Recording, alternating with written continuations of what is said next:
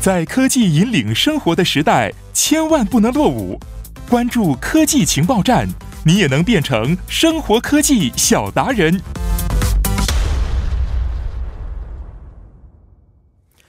好的，那么下面欢迎大家走入我们今天的科技情报站板块。那每周三的科技情报站呢，将会聚焦科技 IT 前沿动向，普及生活科学常识。那今天我们请到的嘉宾呢，是来自首尔大学精密机械设计研究院的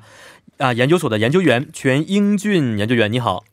你好，主持人。你好，你好啊，嗯、也好长时间没见了，是不是？嗯是啊挺长时间没见挺长时间没见，应该是在去年的时候见过。是吧？啊，在一月一号之前，对这么说好像很很久远啊，其实也不到去一年个了月，也不到一个月 是。啊对呃，最近很忙吧？应该年底了。呃，春节年底是，嗯工作也比较忙，是时间特别紧。哦，今年春节怎么过呢？呃，今年打算回家，回家啊，今年回家，去年没回去，听这口气是有三年没回家了。三年没回家了，啊 对为什么呀？之前就是太忙嘛，还有一忙个就是忙着忙着做准备毕业啊哦之类的，所以就嗯时间不够。三年时间一直没有回家过年，对但是父母来韩国这边一起过了吗？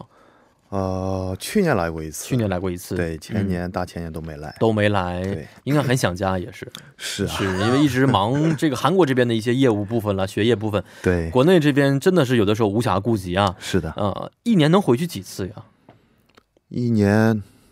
你今年回去了啊？嗯去年回去了吗？二零一九年没有一次都没回一去，次都没回父去。母见过，春节的时候见过。呃，去年初我毕业的时候，我爸妈过来过。然哦，后就一直没见。一直没见，哎呀，对这个肯定父母很想了， 是，所以这次今年能回家过年是时隔三年，应该是很开心。票定了吧？票定了，票定了，什么时候定的？定了有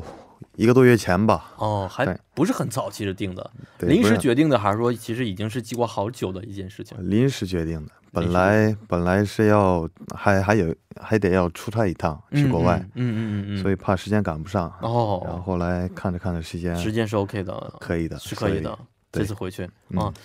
呃哪天走呢？我这周日吧，周这么五快就回去了啊？对待多长时间一个星期，啊？只待一星对，期，待一个星期就回来了。那相当于是刚过完初三、初四就有啊，初初二我初二就得回来，对吧？刚对过完初二就得回来。，对，回来以后哦下个月得去趟欧洲啊，出差，因我为事事前可能要准备一些东对西，咱们还得办签证嘛，签证还啊没办。啊，是这个签证问题啊，是这对个的。但是在韩国其实应该不难办吧？在韩国如果办欧洲签证的话，条件不会那么的苛刻。哦，感觉还行吧，还行去是年也去过一趟，是但是，对，要比国内办方便好多，是吧？好像是吧。嗯？欧洲什么地方？这 次这次去德国，德国跟今天主题也有相关也。哦有相关的内 容哦。那今天主题是什么方面的？今天呃，想聊一下智能工厂， 智能工厂对哦。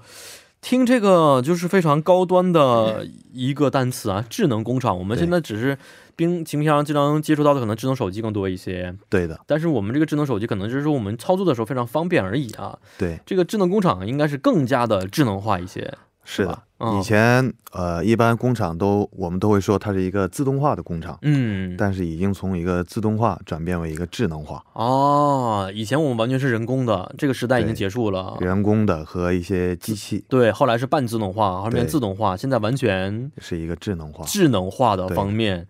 哦，所以我们怎么去理解真正智能工厂的含义呢？啊、其实智能工厂它代表了一个传统呃自动化转向全面互联和柔性系统的一个一个转变吧。嗯，然后智能工厂它是呃这个系统能够从互联的一个运营和生产系统中，呃源源不断的获取一些新呃新的数据，嗯嗯嗯，从而呃了解并适应新的一个需求。嗯，然后真正的智能工厂能够整合呃全系统内的物流资产呃资产、嗯运营资产和人力资资本。嗯嗯，推动制造、维护、库存、跟踪等等，然后通过数呃这些数字的实现，运营数字化以及整个制造网络中的其他类型的活动。嗯，所以啊，现在这个智能工厂，我们可以这么去理解就可以了。对，是是，现在我们在日常生活当中啊，已经是真正存在着智能工厂这样的一些，是的，已经已经有了，已经有已经有，而且哦也在不断的、呃发展。不断发展当中。是，呃，能不能给我们举一些例子啊？即使不说这个公司的名称的话，我们所熟知的一些公司存在着这样的一些智能工厂吗？呃，有，就比如说呃，咱们大家都呃非常了解的一个体育品牌，嗯，德国的体育品牌，哦它现在也在实行一个智能工厂的一个改改变。哦，同时，呃，就比如说我们美国的一个呃体育品牌，体育品牌现在做智能工厂也挺多的，嗯，还有一个就是是汽车产业，汽车产业，对，嗯、汽车业，产业它现在也在，但汽车产业的话，它是一个整套的一个生产链嘛，嗯嗯，嗯所以嗯需要一个呃，如果转变从自动化转化成智能化，嗯它需要投入大量的资金，哦，是是是对是，没错，但是因为现在已经呃。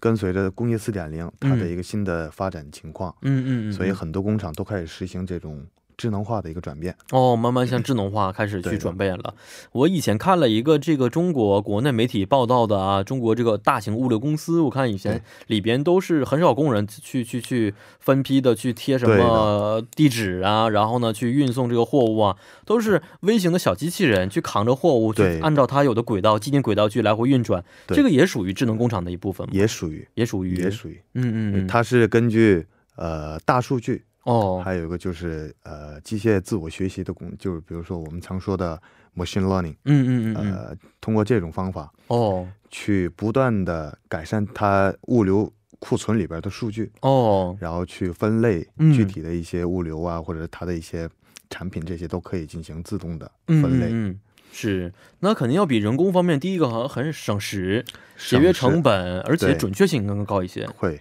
会更高一些，会会更高是，这么听起来，我觉得智能工厂真的是很吸引人呐、那智能工厂从什么时候开始的？它的起源是从哪个国家开始的呀？呃，如果要说起智能工厂，我们得先了解一下工业四点零。工业四点零，对，工业嗯四点零，它这个概念最初是由德国政府提出来的，嗯然后在德国学术界和产业界的建议和推动下形成的。嗯嗯，呃，德国学术界和产业界认为，工业四点零这个概念，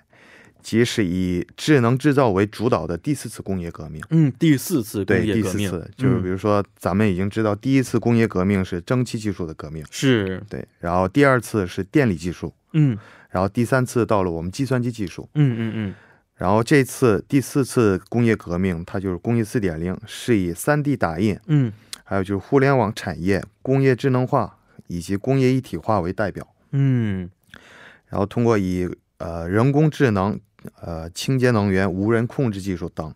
还有就是呃量子信息技术、嗯虚拟现实以及生物技术为主导的新呃全新的一种技术革命。哦，这个是工业四点零，也是我们所说的第四次工业革命，是不是？是。的，其实看了一下这个四次的工业革命啊，呃，包括韩国和中国在内的这些东亚这亚洲国家都没有完全抓住它的这个机遇。日本可能抓了抓住了一次，是不是？是的，厂现在变成这个世界可以说是强大的经济体之一。。对，那我看了一下，中国现在韩国也是在这个方面发力很多啊，包括中国，是的我看最近新闻一直在提这个第四次产业革命、第对工业四点零对等等等等。而且呢，韩国和韩国一样，在智能化呀，包括老师刚才说的这清洁能源呐、人工智能，包括量子化技术方面，都是下了对很大的功夫在进行研究，投资也是非常多的。对的。嗯嗯。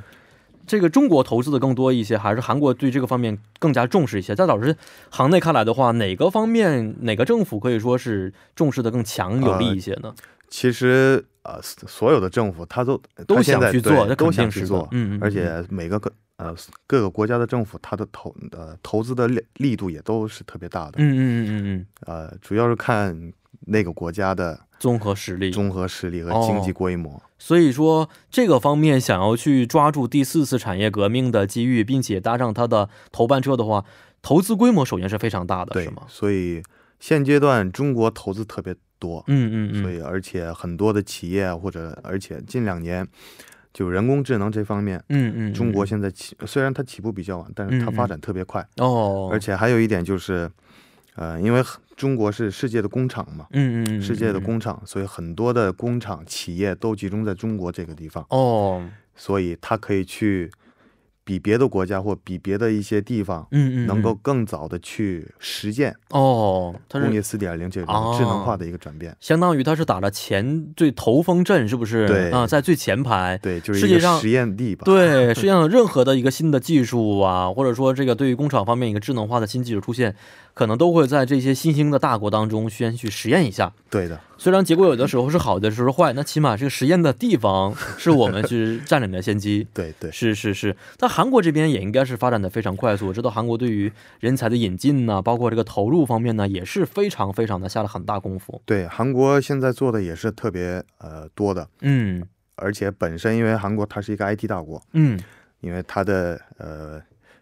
计算机和它的互联网这方面，嗯它是一嗯个非常强大的一个国家。是是是，而且工业四点零它是基于一个互联网的一个结构，嗯，而且是基于一个计算机的自我学习和智能化。哦，那韩国这边是很对厉害的。对韩国，所以韩国在这方面也是有一个很不错的一个优势。一个基础在里边，而且储备人才也是非常丰富的。是的，是，那呃，智能工厂啊，也是工业四点零当中的一个部分呢、在我看来，不明白的外行看来，可能就是说这个啊，不用人了，这就是智能工厂。那智能工厂根本的特征是什么样的？呃，它主要特征是它是一个柔性的系统，嗯，就是能够自行优化整个网络的表现，而且自行适应并实时或近实时的学习新的生活呃工作环境，嗯并自动调整整个生产流程，这是一个最主要的一个特征。嗯，它可以嗯自行自行的去诊断问题，嗯并且去实时的把这些问题去解决，去反馈给呃工人嗯或者是嗯操控者。哦，不需要公司的工厂的一些领导再做出做出一些反应和决定了吗？就比如说，呃，在工厂如果某一个呃整个流程线上嗯，有一部分突然坏了，哦，在或者说等它已经坏了的话，我嗯们嗯，整个流呃可能这个停止了工对它的一个流呃下水线流流产线就得停止。嗯嗯嗯，这样的话会损失很多的资金呐、是是或者是浪费时间啊这些。没错，但是智能工厂它可以预判到某种错误啊，或者是某种故障，嗯嗯嗯，然后嗯去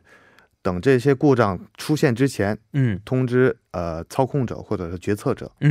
嗯嗯嗯，去做一个决定，哦，这样的话就可以避免不需要的。一些损失哦，这个真的是非常方便而很先进的。是的，因为呃，虽然说我们人为的话可能更加有一些创造力啊，对嗯在做一些决策和一些事情的时候，但同时呢，也会产生很大的一些疏忽和矛和这是个的问细小的一些问题照顾不到。那这个时候可以通过我们的这个智能工厂的一些学习的本领，提前的告知给呃领导的一些人士，然后呢，让他们提前做出一些决决断。对的，哦，这个是通过他的学习能力而得来的，是吧？是的，就是通过大量的数据，嗯智能工厂最大的一个特点是它会采用很多的传感器，哦，各种传感器，嗯嗯嗯。所以通过这些呃不一样的传感器去获取大量的信息，嗯，嗯然后嗯通嗯过这些信息的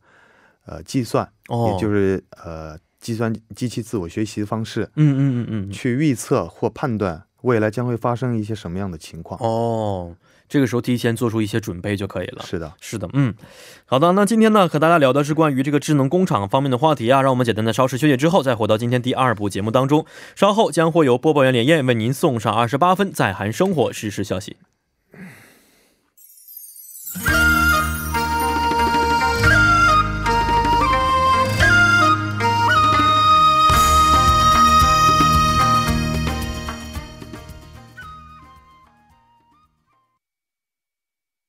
好的，那么欢迎大家回到我们今天科技情报站的第二部环节当中。那今天呢，我们请到的是来自首尔大学精密机械设计研究所的研究员全英俊老师啊，来和大家一起聊一聊这个关于智能工厂的相关话题啊。那我们在第一部的时候呢，简单说了一下这个智能工厂的一些特征啊，以及起源啊是在什么地方。是的，听起来真的是很令人向往的一件事情嗯啊。那这个智能工厂，我觉得现在也是未来的可能一个大趋势了啊，包括对很多的一些大型的。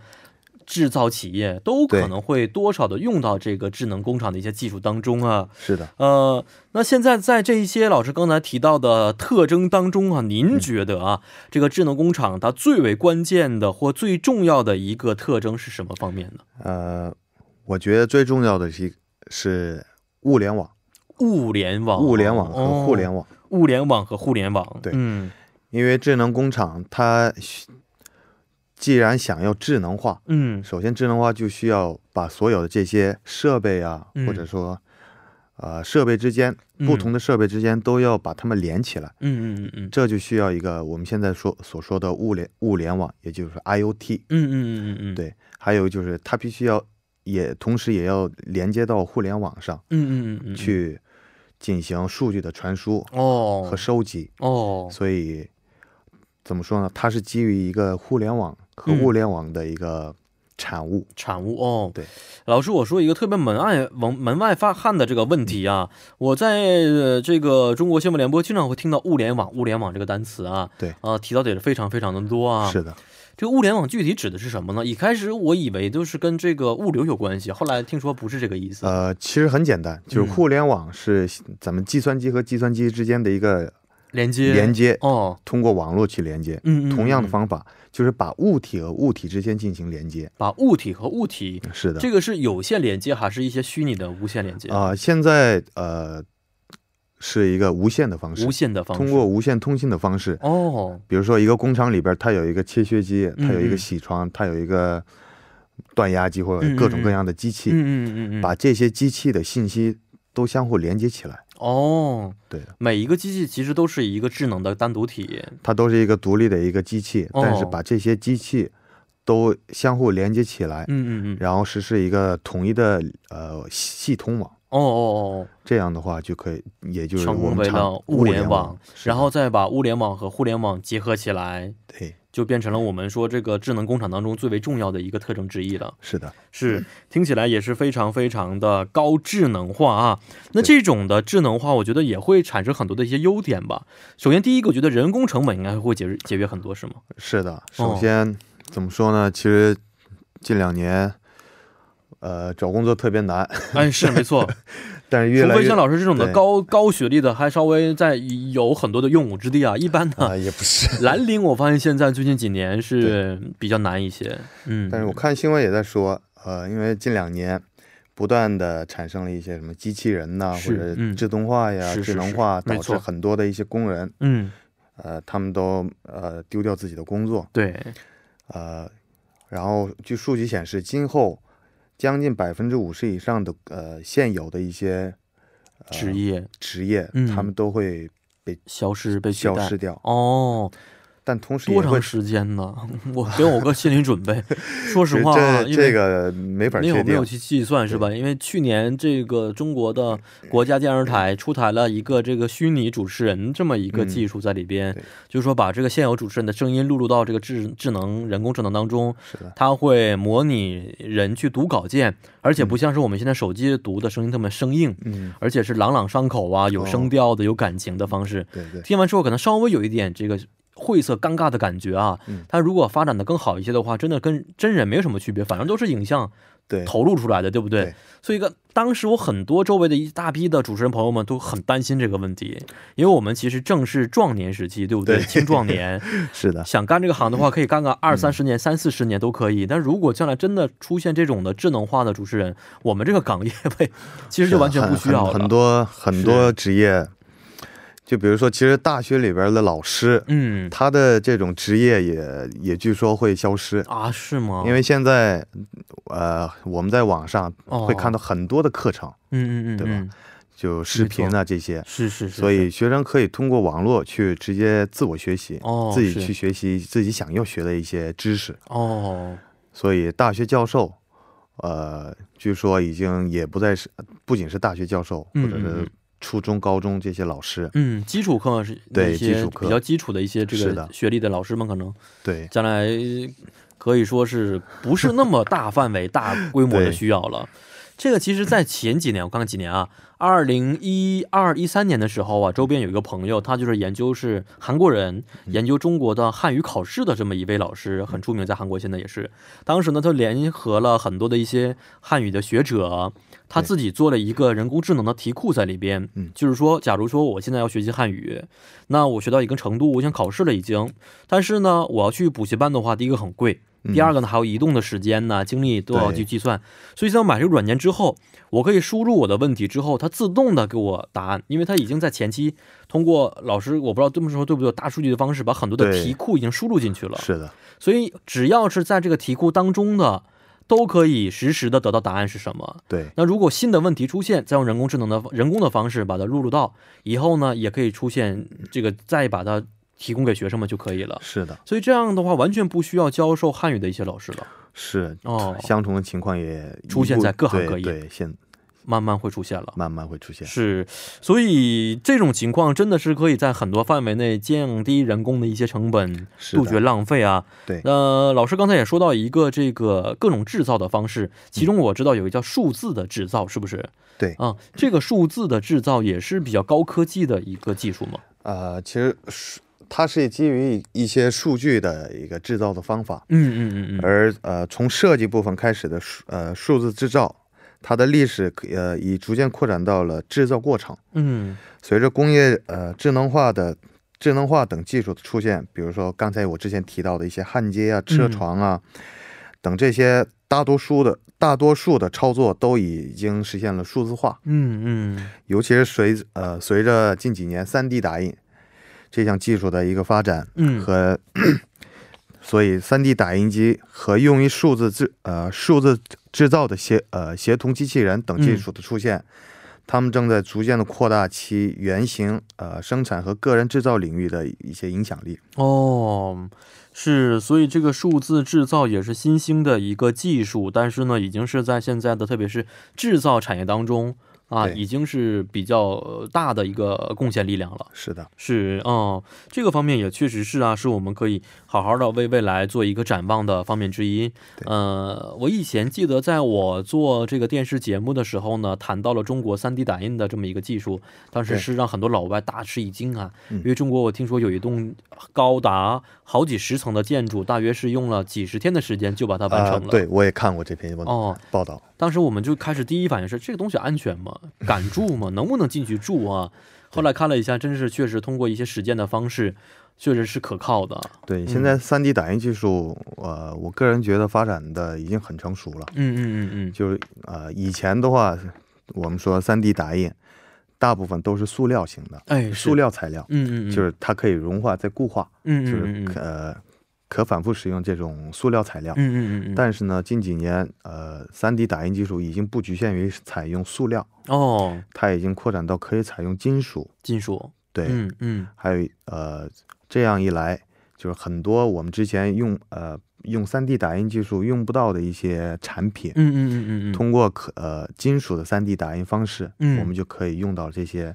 不呃不用传统的那种切削呀、哦这种方法去制造的那种，是，对而且它也是很精密的，是吧？对，已经很精密了。是，而且我听说它也可以在这个生物方面起到很多的一些作用，包括我们的一些如果技技术很成熟之后，什么移植的方式啊，对内脏移植啊，然后呢，包括我们培育的很多一些内脏器官呐、都可以利用打印技术把它按照人体的配型去很准确的打印出来，对，现在已经有很多呃有关这方面的研究研究成成果果了，对是。很多所以未来这个 3D 打印可以说是真的是高科技当中的我们造福人类的一个方式之一。是，哦而且 3D 打印它本身。它也不限不局限于我们所能看到平常用的那种 3D 打印机。嗯嗯 3D 打印机就比如说大到可以打印房子，哦，小到可以打印一些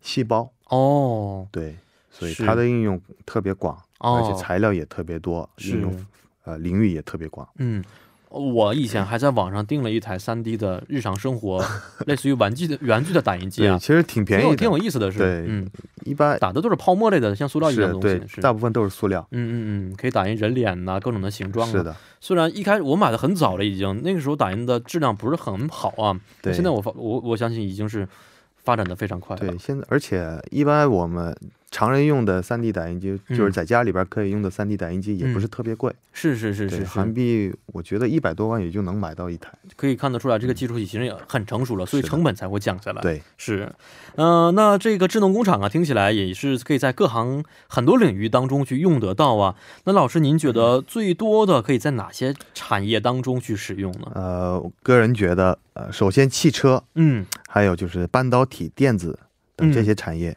还有就是能源、矿业，还有化工、食品、食品嗯在食品这个行业，呃，智能工厂也是一个很不错的一个嗯，呃选择选择。是。呃，相当于我们现在所熟知的一些大型的行业都可以利用到智能工厂了。是的，嗯，那未来会不会给我们人类产生一个翻天覆地的变化呢？呃，我个人觉得，呃，首先近几年吧，嗯嗯，就比如说，呃，就刚才之前提到的体育用品，嗯嗯，就比如说德国的嗯体育用品，或者是美国国的他们就我们现在去一些嗯呃商场去嗯看他们的专卖店的话，嗯会有一个平台哦，会说可以做一些个性化的设计，是是对是，吧？嗯，然后过几天就会给你送送过来对。，其实它就是体现了一个智能化的一个解决方案。哦，是，然后将呃以后的话，智能化呃可以让更多的产品嗯，不单不仅仅是单一的一种设计，嗯嗯嗯嗯，可以根据消费者的需求，哦，可以去更多个的一性些对个性化的去生产这些产品。是，现在很多体育用牌、体育用品都是利用这样的方式，你在对网上去输入你想要的一些要求之后，是的，按照你的这个，比如你的身形啊，对你的脚的形状啊，去进行打印，是不是？对，世界上很多球星的鞋也专门打印出来的，听说是是的，至轻，而且呢非常质量也很好。对，嗯，是。